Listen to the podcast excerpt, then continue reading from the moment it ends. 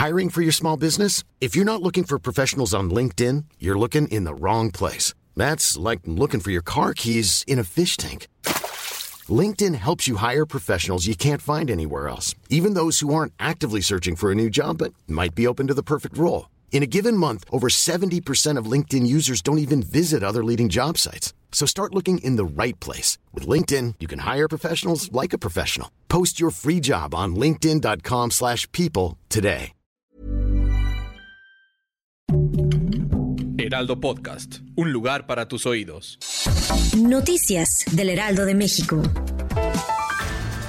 El presidente Andrés Manuel López Obrador anunció que el salario mínimo aumentará de 172 a 207 pesos al día a partir del primero de enero de 2023. En el Salón de la Tesorería en Palacio Nacional, el mandatario destacó que a temprana hora de este jueves se reunieron representantes de los sectores obrero y empresarial, quienes en presencia de la titular de la Secretaría de Trabajo, Luisa María Alcalde, llegaron a un acuerdo por unanimidad para el aumento del sueldo.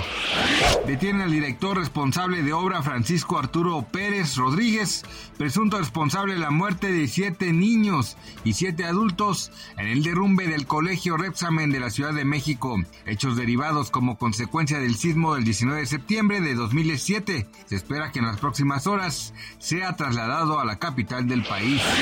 A través de las redes sociales del alcalde de Guanajuato, Alejandro Navarro, se dio a conocer que el actor Alonso Echanove, con más de 50 años de trayectoria en el mundo del espectáculo, murió la noche del 30 de noviembre de 2022. Medios locales informaron que el hombre falleció en el hospital Aranda de la Parra, en León, estado de Guanajuato.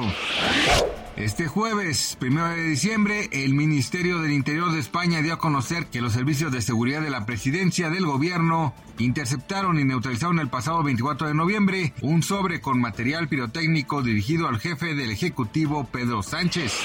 Gracias por escucharnos, les informó José Alberto García.